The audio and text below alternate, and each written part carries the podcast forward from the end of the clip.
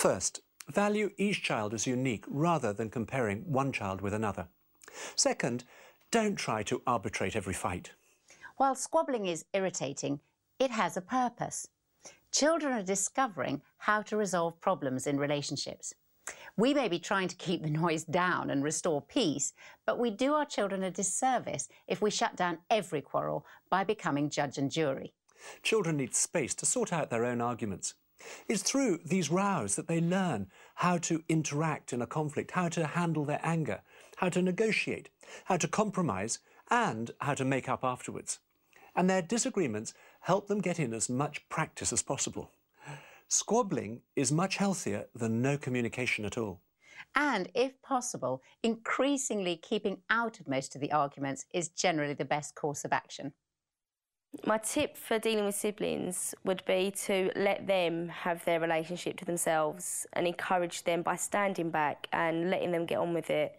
Well, I think they um, need to um, show us how to um, solve our own arguments and not dive straight in and make both of make the both both children feel in a bad mood and and I think they need to help us, let us solve it because if we solve it, we'll probably get back. We'll um, probably get back together and be friends again and play play together like five minutes later.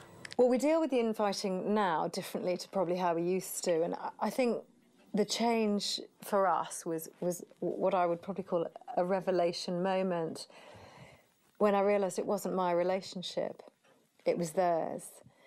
And therefore, I was able to take on more of a sort of life coach perspective and come alongside them rather than I'm in this pit with them.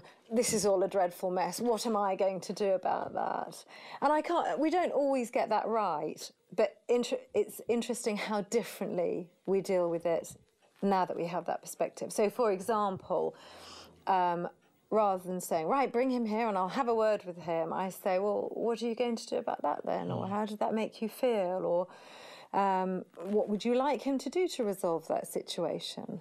Um, and then I might have to say to one of them, if that doesn't work, oh, you know, Charlie, Tom's got something he, would like you to hear and understand. And then they tend to go off and, and do that. And that's probably been our breakthrough, hasn't it? Mm, yeah, I would agree. I think it's, it's really I think it's really exciting when they've come back from something that they've upset each other about, and they come back and they say, "Yeah, we've sorted it out now," mm. and that's that's a real victory. It really is. Well, for today, we have a discussion question to consider. What are the main causes of arguments between your children, or between your only child and his or her friends? Where do those arguments come from? This would be a great thing to discuss with your partner in parenting or with a group that you might be working through the course with.